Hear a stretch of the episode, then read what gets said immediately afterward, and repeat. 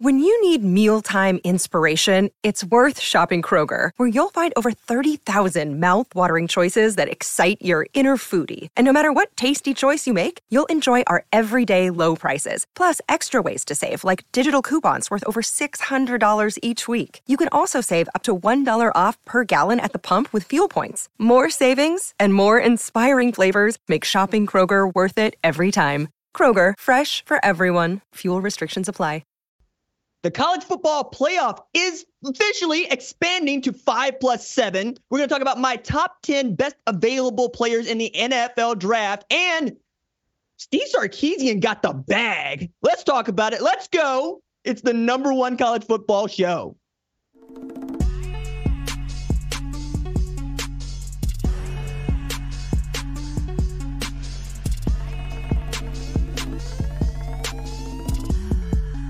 What's up, folk? Welcome to the number one college football show. I am your host, RJ Young. Thank you for watching on the Fox Sports app, YouTube, or listening wherever you get your podcast. Today on the show, I want to talk about the college football playoff expanding to 12 teams in the 5 plus 7 format. And yet, the gunfight has only just begun. Steve Sarkisian got a bag, which led me to ask the question do they expect him to win the national championship before Lincoln Riley is supposedly going to win a national championship. We'll talk about that. But first, let's talk about the 10 best players available in the 2024 NFL draft. I love doing these sorts of things because it really is me taking a look at what happened in 2023, looking at the guys that decided to enter the draft and what seniors there are available. And it's not as deep as you might think through the middle and through the bottom, but the top top is still very, very heavy. We out had a number of players that decided to go back to college, given name, image, and likeness, rather than just go get the money in the NFL because it's there for them to get. That said, top 10 players, as I see it, my goodness, man, we are going to be in for a treat. So I'm going to start number 10, kind of work a little bit quicker than I might normally because 10 is more than five, which is what we normally do here. But LSU quarterback Jayden Daniels is at number 10 for me. He's also kind of an enigma, right? Number one, he's 23 years old. For perspective there, Lamar Jackson turned 27 this year, right? Caleb Williams is 22. Drake Maye is 21. But that ain't the thing, really, that sets me back on Jayden Daniels and why he barely is here at number 10. It's that he was a good to decent quarterback for the first four years of his career. And then he had one of the best statistical seasons that anybody has ever had, particularly at the quarterback position. So, given what we know about him, he's either Lamar Jackson or Johnny Manziel, right? Check this out. Daniels had never thrown for 3,000 yards in any of the four previous seasons to 2023. Then he dropped 3,812 pass yards. He threw 49 TDs in the first four years of his career. He threw 40 alone in 2023. He threw 10 interceptions in 2021 uh, one alone and threw just four in 2023. Then last year, this is the one that really cooked me. He rushed for 1,134 yards. That's about 300 more, more and a little less than 300, than the 890 that he rushed for in 2022. However, he averaged 8.4 yards per rush last year, and that's better than any average he had had previously, which topped out about 6.2. If you are drafting Jayden Daniels, the question that you have to ask yourself is which dude am I getting? Am I getting the dude that we saw for four years or the dude that we saw last year? And I reached out to my buddy Rob Rang on this. Covers the NFL draft for Fox. And I asked him about a couple of players, but Daniels was one of them. And he gave me his insight, and I told him I thought he was a top 10 player. He's going, that's a little spooky for me. I asked why.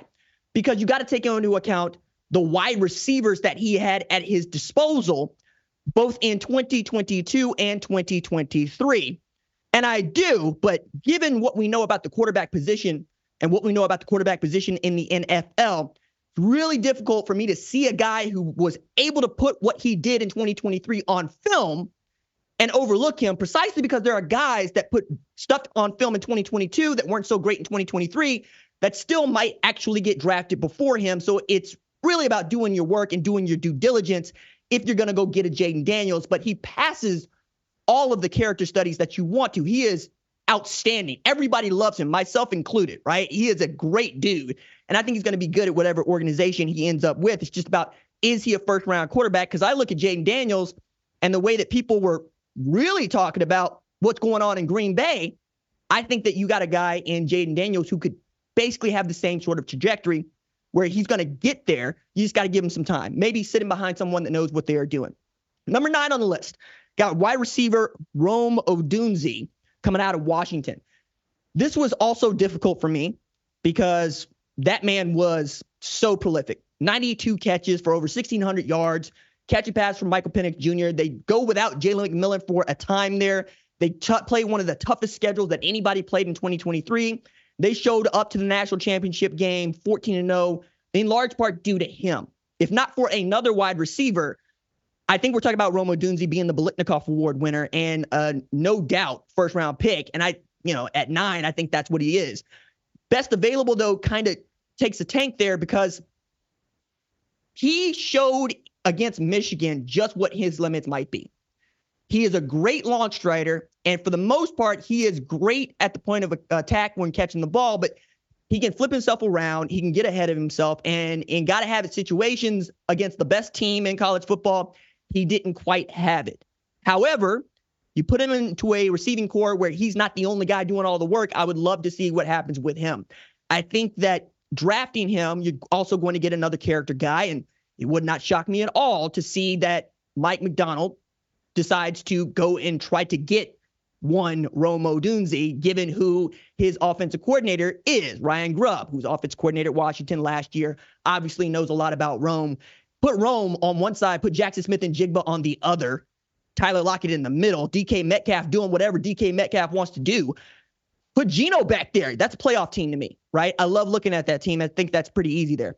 Number eight, I got Iowa defensive back Cooper DeJean.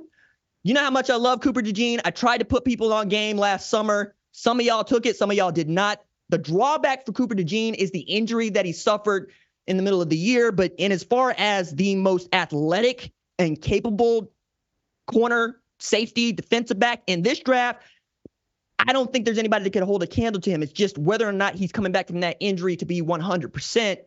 And is he still the same explosive kind of player that he was at Iowa? It's a guy that can run punts back, who could play will linebacker if you wanted him to, corner, safety, strong safety in the middle of the box. I think of him as another Minkah Fitzpatrick, maybe even a little bit faster. I think that if you are willing to take a swing on a guy coming off an injury, this is the dude to do it with. Number seven, I got Latu. Latu, who has really been prolific for two straight years here at defensive end, playing UC, uh, at UCLA as a basically the the Jaelan Phillips position of outside linebacker, but we got two seasons of 10 sacks or more out of him 2022 2023 and in both of those seasons he had at least two forced fumbles and then last year he added two interceptions to what was a stat stuffer sheet for a guy that is every bit of six foot five 265 right i think that's a prototypical 3-4 linebacker a lot of teams could use his particular skill set if you see that the man can absolutely line up against a tight end and maybe hold his own that's easy that's easy money there because he does everything else you want an off, uh, outside linebacker, defensive end type to do. He puts people on the ground. He wreaks havoc in the backfield. It's just can he run with that tight end for that comeback, right? We'll find out. That's what the NFL Combine is for. That's what pro days are for. Okay. Number six, I got Notre Dame offensive tackle Joe Alt. I think this is the most polished offensive tackle in this draft. Uh, there are some things that you cannot like about Joe Alt, but they all have to do with things he doesn't really have control over, like being big and tall, which means his center of gravity is not going to be that low. But I don't see that being the real impediment that others do because he's got great feet, he's got great hands, and we know what kind of offensive linemen come out of Notre Dame, and that dude is on the short list of one of the best that they are going to have in the draft the last five years. I think that's easy. Number five, okay, now we get back to the Jayden Daniels discussion because I have Malik Nabers at number five. Malik was a dude last year. He had 89 catches for over 1,500 yards, right? Now, granted, if he had played as many games as Rome Odunze, I think he's going to have better stats, but he didn't, right? Even so, that was one of the guys that you had to absolutely take away for Jayden Daniels to not be successful, to not win the Heisman Trophy, and nobody could do it with any sort of regularity, right? I think this dude in particular is the the Zay Flowers of this particular draft class. I think that if you line him up in the slot, he can do anything you want. I think he can lead your team in receptions. I think if his talent lives to the man, my goodness, the plays that he's making in the middle of the field where he's outrunning people, those are the ones that really spook me out if I'm a defense coordinator because he's going to catch the ball. It's can you get him on the ground as soon as he catches the ball? And the answer is usually no. Run after the catch is what this man does so much better than many of his peers. He's going to get up those extra yards. He's going to do this against SEC competition. And again, he looked outstanding against some of the better teams that they played. Number four on the list, I got Drake Maye, North Carolina's starting quarterback last few years. I don't know what to do with Drake Maye because there's a part of me that believes he is perhaps the best polished quarterback in this NFL draft class. And you look at his size, you look at his arm talent, you look at his ability to move. The way that I'm talking about Jayden Daniels is what Drake Maye has shown at UNC for his entire career, right? He can make it happen with his feet.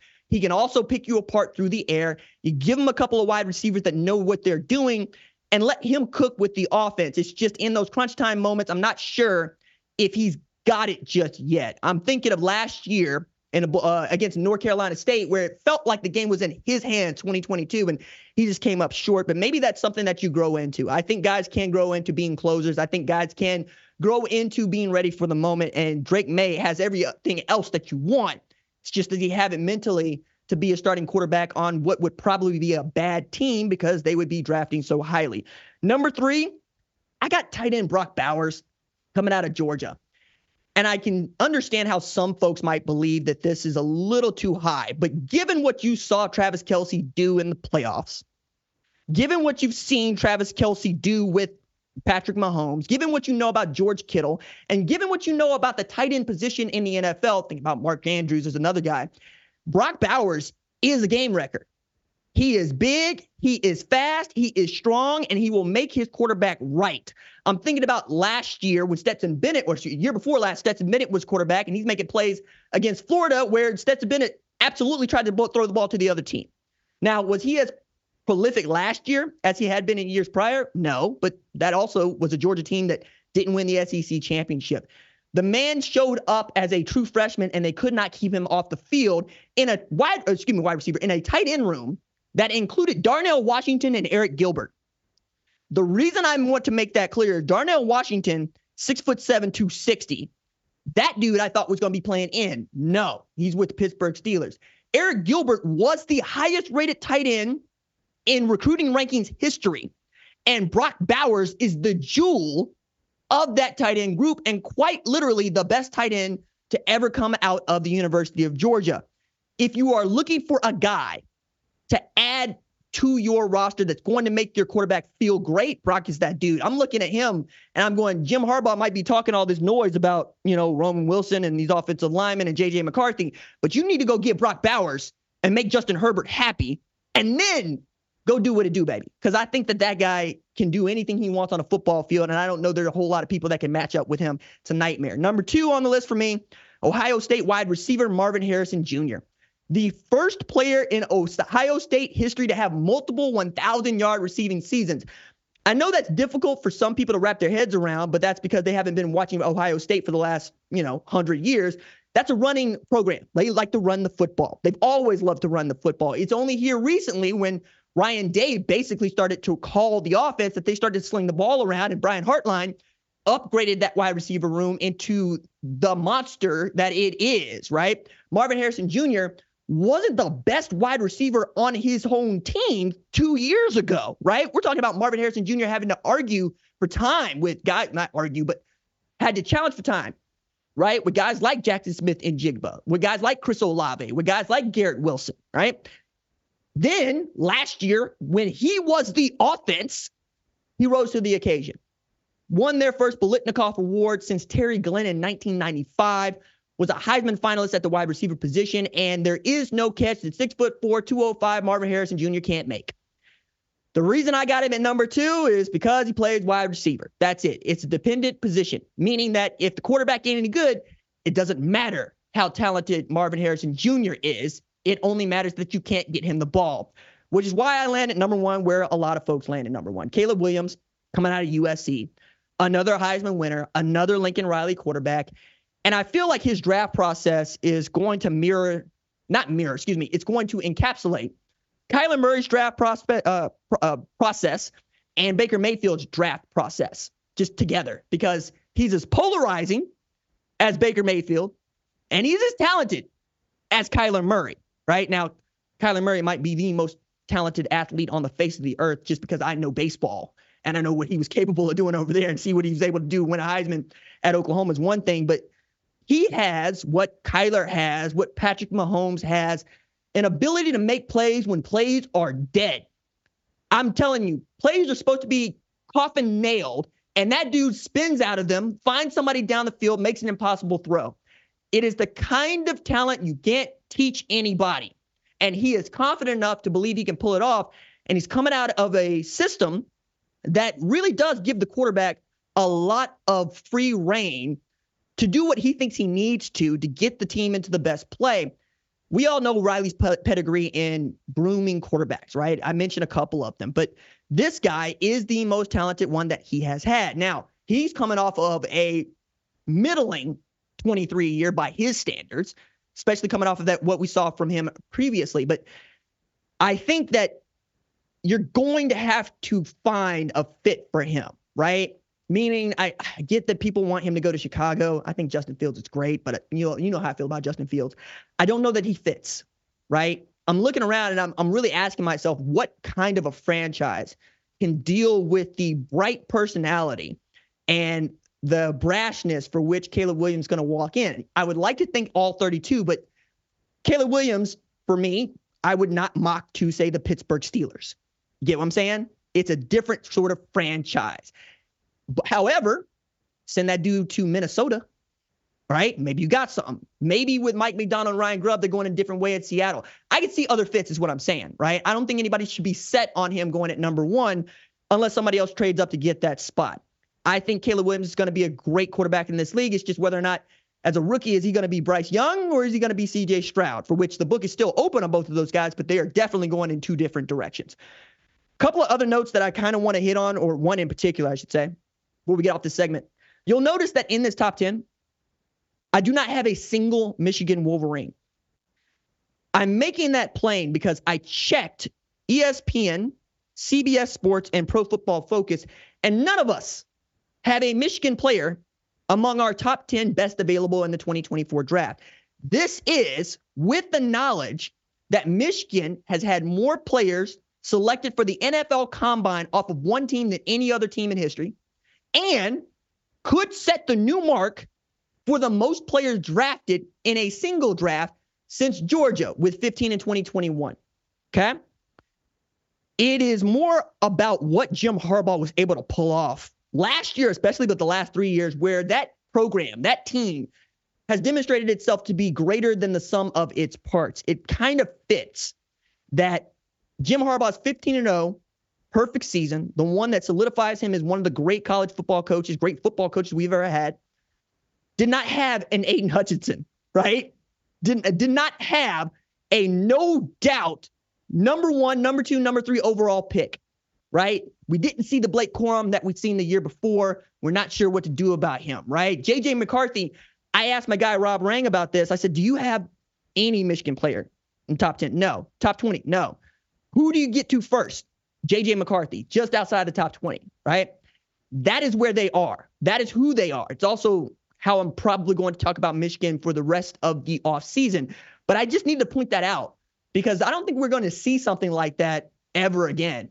I don't think we're going to see a college football team go 15 and 0, or I should say not 15 0 because we're going to go to a 12 team playoff, win a national championship and not have a guy selected among the first 10 selections. It just, it would boggle my mind if we did that again in my lifetime. But again, one more time, Jim Harbaugh coached his behind off, even as he was not even on the sideline for six games last year. Michigan, my goodness, writing its own book. All right. Let's go from my top 10 best available NFL draft prospects to some news that broke earlier today, Tuesday, as we're doing the live show. The college football playoff unanimously, unanimously approves five plus seven model for the 12 team playoff. So that basically we're going to get our four power, uh, our power five, our four, our power four.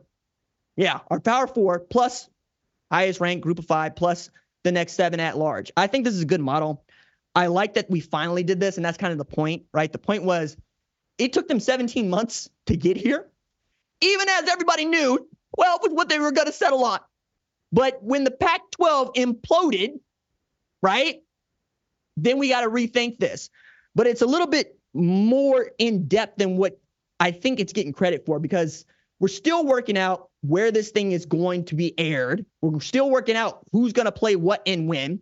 And we're still working out just when we want this thing to start. Like that's the part about this that I find fascinating. We're asking people that work in higher education to be business people and come up with a good business plan for what is amounting to a multi-billion dollar extravaganza. And we got a lot of, you know, a lot of cooks in the kitchen, right? But that they settled on this five plus seven is a finally a bright spot, right? Because we know that we're going to expand from four to 12, which is great that we can't seem to figure out how we're going to put this on is another problem. I would add in this the future of college football is very much in flux. We know, though, that it is healthy from a financial standpoint. I think that's important to note because given what name, image, and likeness has been, some think of it as the Wild West, some of it, uh, some people think of it as fair market and free market. We just don't know how solvent we're going to be in the next 10 years. And this model is a very big pillar in how profitable college football remains and how likely we are to see as many teams playing FBS football as we have in the past. I think there's going to be a lot of moving and shaking. Again, I've said this. I love that we're in a moment of chaos. I love that uh, there are people that are jumping ship. I love that there are folks that decide they can't hang. Cool, cool. Because if you're still here, and you're still doing this and you're still arguing at the table, you have a vested interest in the sport. And I don't think I need to tell y'all this. I love college football in all of its forms. And I want to see the players get paid and I want to see the money continue to go up. And I want to see an expanded playoff. When I took this job, that was the thing that I was yelling expand the playoff, you cowards. They have expanded it. They have expanded it. They have extended it. We're going to get everybody in that should be in. So we can get more of Oregon beating the brakes off of Liberty but also get to a really competitive Alabama versus Michigan Rose Bowl, really competitive Michigan versus Washington National Championship. And I think that's all going to be just fine. It's just going to ruin how some people remember college football. But you know what? That's called aging. We all get older. Things change as we get older. Again, Alabama, what nobody when I was a kid. Now I can't find a child that doesn't know that Alabama is the best program in all of football. All right. Let's go from that to some news that broke over the weekend that led me to, well, what is a sports talk show segment. So Steve Sarkisian received a new deal fresh off of winning the Big 12 championship and making the college football playoff. Both are things that took some time. Their first Big 12 championship at Texas is 2009, and their first trip to the college football playoff ever. Texas, who has been one of the most moneyed football programs in all the world for a for at least 15 years, right?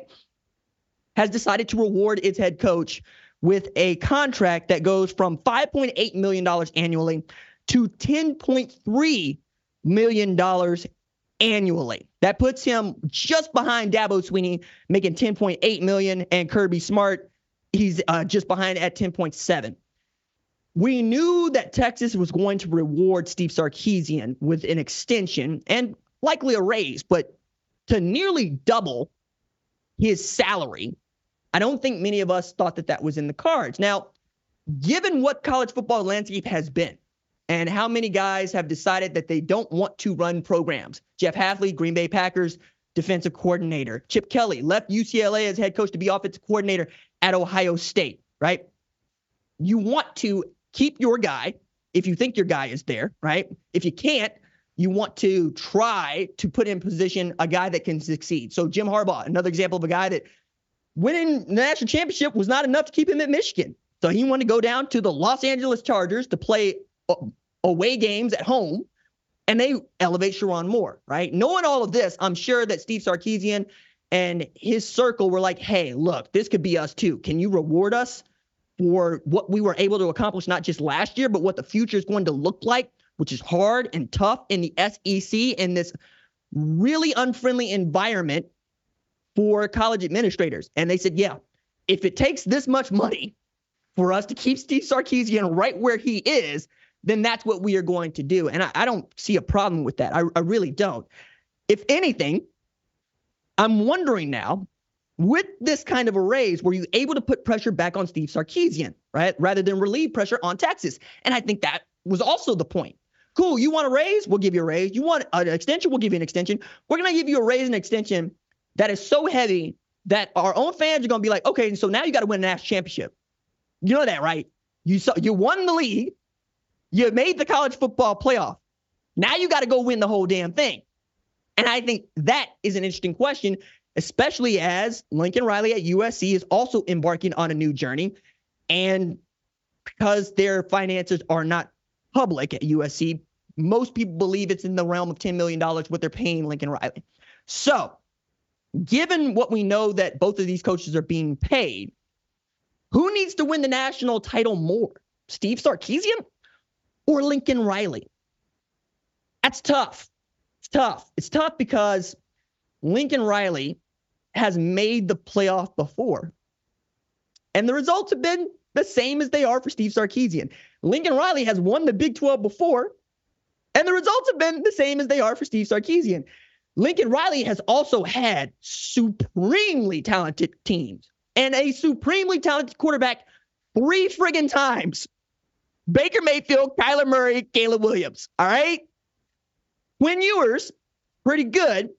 Arch Manning might be pretty good. Maalik Murphy was fine. But what Steve Sarkisian also does is groom quarterbacks, right? Going back to his days at USC and even a little bit of his time at Washington.